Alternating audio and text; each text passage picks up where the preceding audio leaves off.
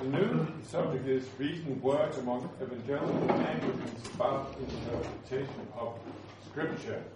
Uh, I have the impression that what we have dealt with this morning was the faith itself, and this is maybe more about around the faith, if I'm right, but if I'm right too, I think that you'll not only be informing us, you'll also be discussing things, I think. Right. okay.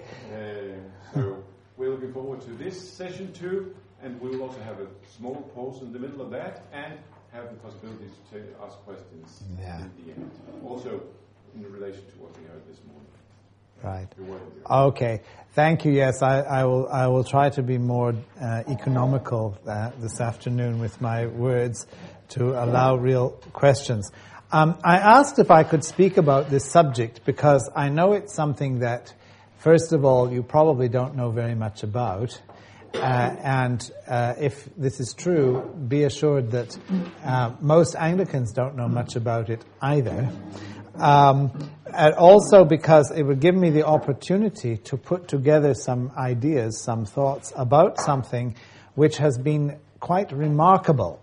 And that is that in the last five or six years, a number of books have been published uh, about the doctrine of Scripture, the, the importance of Scripture, um, within the Anglican Church, uh, which is very unusual that there should be so many in such a short time. Uh, and I wanted to share this with you because, as I hope you will see as I uh, speak, it actually has a relevance for you that you may not see at the first sight, but uh, I will try to explain uh, what it is.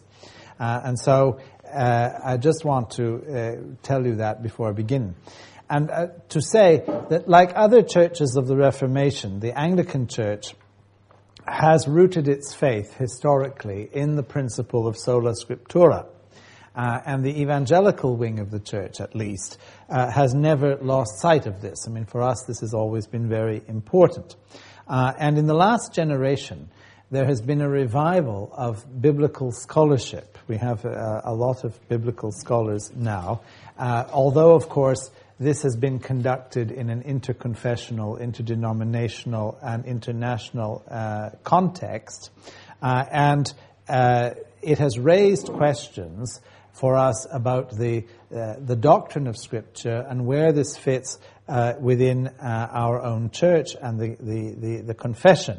as evangelicals, we have always believed uh, in the infallibility of Scripture, and some people would say also the inerrancy. I don't want to get into that debate right now, but you know this this uh, idea, uh, the verbal uh, inerrancy of Scripture. But of course, one of the problems is that this has not always been clear in the commentaries and biblical studies that people write. Uh, they say they hold a high doctrine of Scripture, but then when you read the commentaries they write, you wonder where this doctrine has gone um, you know, because it doesn't appear in the commentaries. Um, we have the Tyndale Fellowship for Biblical Research, which I belong to and connected with.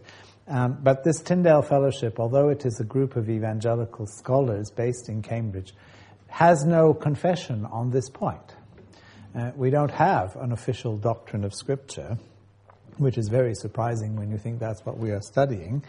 Um, uh, and it means that you can be a member of the Tyndale Fellowship. Uh, this, uh, you, you, to join, you must have a letter of reference from your church, from your pastor, to say that you are a good person, you know, in standing with your church. So you are supposed to be at least a professing Christian. Uh, but at the same time, you can have the most liberal uh, views of the text and, and uh, so on, um, and there's really nothing anybody can do about it. And we have some cases of people like this, uh, who, for example, will deny the historicity of John's Gospel. Say the Gospel of John is not in any way a historical text. Uh, and they write books like this, uh, and they are members of the Tyndale Fellowship, and there's nothing anybody can say because we don't have a, a, a statement about this. And some people even go to the point of arguing uh, that not having a statement, you see, not making a, a, a confession about this, uh, is actually a good thing because it gives the Holy Spirit freedom uh, to let people be as liberal as they like. So that's how they put it, you know. So anyway, there we are. Now, it is also true, the other side of this is it's true that uh, for the last 150 years, at least, um, biblical scholarship in, in Britain, the British world, has been more conservative uh, than, say, in Germany, uh, the German tradition. That's undoubtedly true. Um, and many scholars have concentrated on this. They have said, well, if we concentrate on the history and the uh, philology, you know, the actual text, uh, then a conservative view will predominate, uh, and we don't have to worry about liberal theo- theological theories and so on.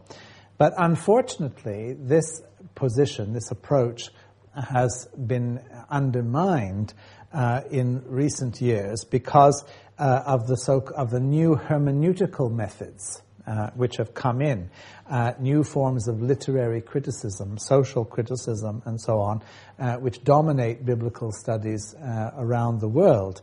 Uh, and when you have a, a, tradition like ours, which has always resisted uh, systematic theology, which has resisted adopting confessional statements about, say, the infallibility of the text and so on, um, it means that when you have these approaches that come in, which are based on philosophical ideas, philosophical uh, presuppositions, and so on, coming from existentialism or whatever, uh, postmodernism, uh, and the, that people don't know what to do. They don't know how to uh, how to relate to this, how to react to this.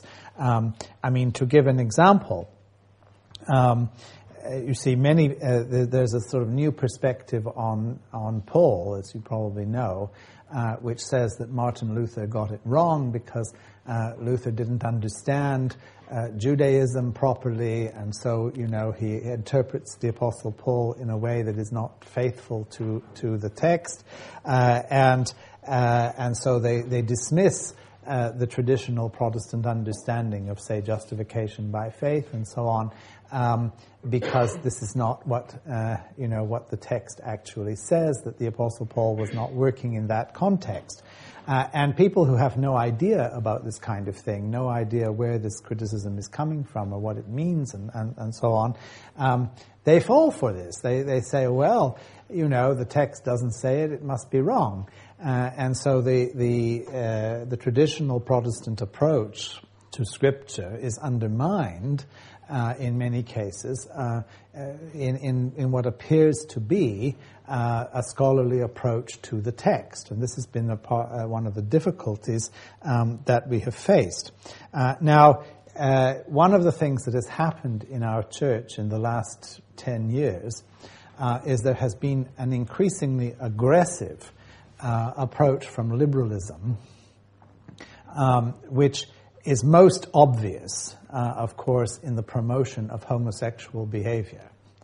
Uh, this is a very complex question, of course, but uh, we now have, uh, for example, in our church, people who are not only practicing homosexual bishops, not just bishops who think it's a good idea, but bishops who do it themselves, um, and the suggestion that uh, we should have services of blessing for homosexual marriage uh, you know, that we should uh, acknowledge this uh, in the church, promote this uh, in the church. And this, of course, has caused a crisis, uh, not just in England, but around the world in the Anglican Communion.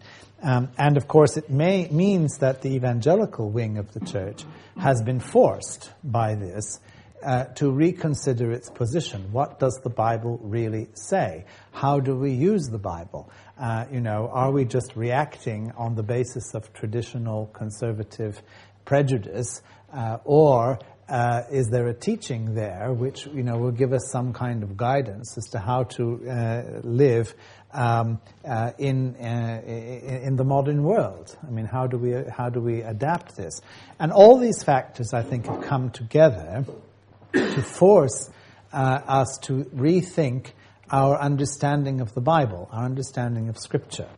Uh, and what has happened, and what I want to show uh, you this afternoon, if I can, is that there has been a very strong reaffirmation, at least in the, the writings that I've uh, brought to your attention, of the traditional Orthodox Protestant uh, doctrine of Scripture combined with the theology of the Reformation. This has been, uh, been being recovered uh, in quite a remarkable and unusual way.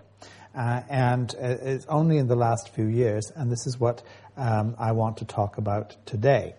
So I want to begin, let's begin with this question of a new desire to reclaim the heritage of the Reformation. Let's start there. Um, this has been generated, I said, it started because of the challenge uh, to Martin Luther's understanding of Paul. Uh, what did Luther really say about the Apostle Paul, and was he right, you know, or wrong, uh, as most um, modern people would say? Now, Anglicans, I have to say, are not Lutherans uh, traditionally, and therefore, they, one of the, the, the problems about this is that in, in the Anglican world, Luther's theology has never really been studied at great depth. Um, in particular, Luther's approach to Scripture, seen from an Anglican standpoint, uh, is uh, that we are suspicious of this traditionally.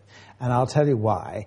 Um, the, the things which come up uh, when this is discussed. First of all, when Luther, uh, the Eucharistic controversy with, uh, with Zwingli uh, and so on, you know, when Luther said, This is my body, uh, and, and, and, so on, most uh, Anglicans traditionally, evangelical Anglicans, have said, Well, Luther did, obviously did not interpret the Bible correctly in this way, and so you know, what's going on here, maybe we shouldn't uh, follow this. This has been the traditional approach. The other thing uh, that always comes out in, when this is discussed um, is Luther's uh, approach to the Epistle of James. Uh, you know, Luther's hesitation or, uh, about James and where does James belong uh, in the New Testament and so on. And this has also been cited as, in Anglican circles at least, uh, as a kind of warning light, you know, that Luther has strange ideas um, about the New Testament, so do be careful uh, when you read him. Um, now, this does not mean, of course, that Anglicans do not honor Luther. They do. I mean, uh, you know, we, we, we, we honor Luther as the, the, the, the, founder of the Reformation, you know, the, the leader of the Reformation and so on, and people have a very high regard for Luther as a person. Uh, they just don't read him very much. Um, and this has to be said, uh, you know, is the tradition. So, uh, what is interesting, you see, is that in the last few years, the question of Luther's beliefs and Lutheranism generally um, has become much more important for Anglicans than it used to be because in the days when Lutherans were people who lived over there somewhere, um, you know, we didn't worry too much about them because we never saw them. Um, but now, as you know, we have intercommunion at various levels uh, and so on. And this has caused a problem for the evangelical wing of the Anglican Church because, on the one hand, of course, we're very happy to have communion with you. I mean, this is not a problem uh, from our point of view. But the official um, uh, dialogue has been uh, carried on between people who are best described uh, as liberal Catholics or liberal high church people. And of course, what attracts them about Lutheranism um, is not the Menighetsfakultät in Aarhus, uh, but uh, the Church of Sweden's view of apostolic succession. That's what they like, um, you know. And um, of course, this is not what we like, uh, and so it, it causes even it causes problems. You see what I mean? We say, well, if this is what Lutheranism is, or we don't know that we really want that, um, uh, and of course. Uh, there has also been an influence uh, of people like Krister Stendahl, uh, you know, from Sweden, and more recently some of the Finnish uh, Lutheran scholars, you know, the sort of revisionist uh, school in Finland, um, who have had an impact uh, in the Anglican world and who come across to us, um, uh, you know, as being very radical, very liberal, and so on. So uh, the question has arisen. I mean, uh, is, is this what Lutheranism is? Uh, is, is, this typical? Is what, where does this come from? Is this what we're, we're, supposed to be doing? And so it has raised this question again. And I say all this because a book has appeared by a man called Mark Thompson, and I have actually given a copy of this book to your library. Yeah, right, right. So you would at least be able to look at the cover even if you don't read it. Um, Mark Thompson, who did a thesis on the, uh, question of the relationship of authority and interpretive method in Luther's approach to Scripture. He actually is the first person I, I know of in the Anglican world who has really taken Luther's basic principle of sola scriptura seriously uh, and uh, you know gone into a deep study of this uh, and it is very important uh, both for us and for our relations with you, because it, it, it puts this in a different context. Now, what Thompson believes and what he sets out to demonstrate is that most interpreters of Luther, including, uh, or perhaps especially, Lutheran interpreters of Luther uh, in the last century, have misrepresented his teaching in order to further their own interpretations of what Lutheranism ought to be. In other words, uh, he goes through and shows you, you see, he goes through all kinds of people, mostly Germans, I have to say, uh, you know, of the last hundred years, and says, well, you know, these people, they're studying Luther, but actually what they're doing is turning Luther into 20th century Germans, uh, especially more radical 20th century Germans, and this is not the true Luther. And so uh, he said, the first thing we have to discover is, you know, what, who is Luther? What does Luther really say? Uh, and most of the modern studies of this question are not very helpful in this way. Uh, and so he will, he will detail this uh, in, uh, in, in his book. Now, he does say, he admits, he said that Luther did, did not have um, a specifically articulated doctrine of Scripture in the way that Augustine did, for instance. Uh, Augustine wrote a book uh, De Doctrina Christiana, in which he ex- examines his hermeneutic, he explains his hermeneutic. Luther did not do this uh, as such.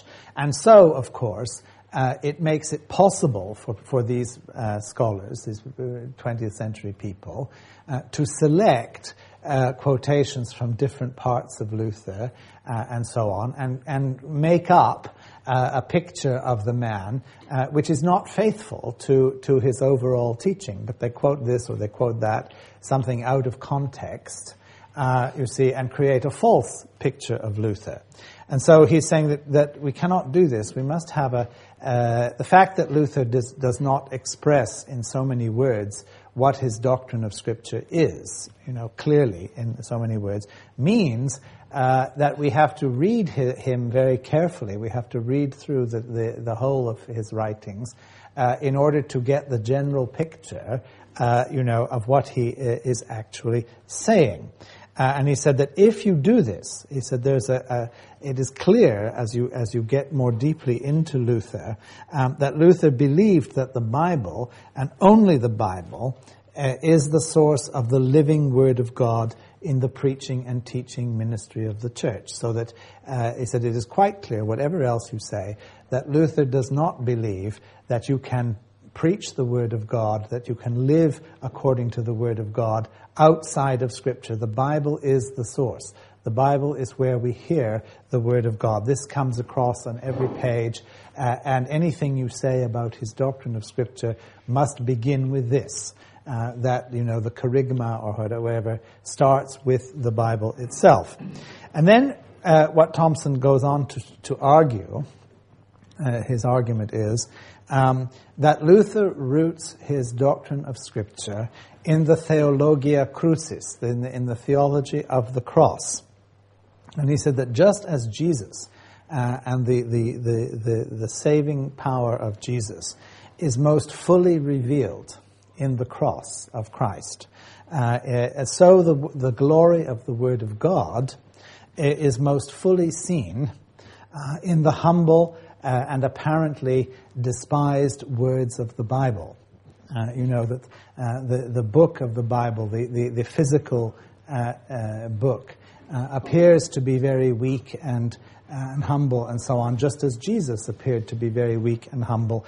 But this is not to be regarded as the, the criterion of judgment. In fact, uh, it shows that in the, in, in the apparent weakness of, of the human side, the glory of the power of God is most fully revealed. Uh, and uh, he said that this is, this is the, the starting point for Luther that uh, the scripture must be understood and seen uh, in, in the light of the cross of Christ. The two things are very closely connected. Now, in one sense, you might say everything that is human is unworthy of God, but at the same time, God uses our human weaknesses. God uses these things uh, in order to uh, convey his message. So that for Luther, this is Thompson's argument, to deny that the Bible is the Word of God. If you say the Bible is not the Word of God, you are saying that the cross is not the way of salvation. Uh, you know, this is his, his, his thing, that, that it's not, the cross is not the way of salvation because the cross is not good enough uh, to be the way of salvation. You know, who would save the world like this?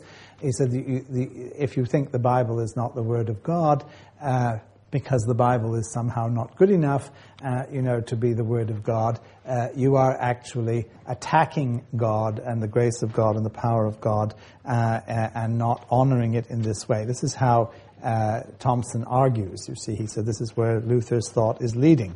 So that to, to, to deny the, the divine inspiration of Scripture to, for Luther would be to deny the doctrine of justification by faith alone in effect. The two things belong together uh, because God uh, reveals himself to the world in this way. And now he says, once you understand that, this is Thompson's argument, once you realize that, then everything that Luther says about Scripture falls into place. You can understand it. He said, because far from denying its inspiration, uh, you see, when if Luther talks about the weakness of the words, the and, and so on, uh, in fact, he is reinforcing the inspiration uh, because he is saying that uh, you know this is that God has chosen. Uh, the foolish things of this world to shame the wise. We hold this treasure in earthen vessels. This is the perspective uh, which you have to look at this. Now, once you you start with this, of course, the next thing uh, is that for Luther, the clarity of Scripture and the sufficiency of Scripture, the idea that the text is clear and it is enough, all we need to know, uh, is uh, understandable uh, in the light of the cross, because the cross is also clear and sufficient for our salvation.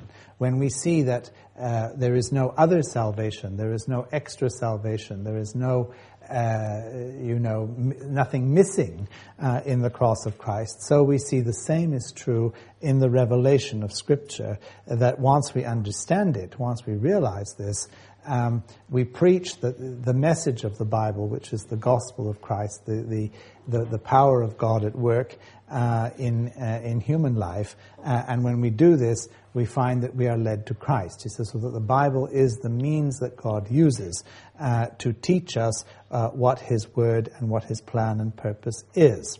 And we cannot find Him in any other way, uh, because if you take this out, if you take the, the cross out of the Bible, if you take the gospel out of the, out of the text, all you have left are, are laws and rituals and things that don't make any sense. You know, he said it is this message, this, this, this, this context, which gives the Bible its meaning uh, and which helps us to interpret it. Now, it's very interesting, from again from an Anglican point of view, uh, that Thompson feels he has to deal with the the objections which have, have come traditionally uh, from an Anglican standpoint uh, about Luther. Uh, on the sacramental question, uh, for instance, Thompson argues um, that that Luther had a bad day, basically. that if he if he'd stopped to think about this, uh, he would have realized that you know you cannot say this is my body because the holding the bread. I mean, Jesus was already in a body, and it wasn't his body. That's uh, so. So Thompson says, well, Luther is not always consistent. Now, of course, Luther himself would not say that.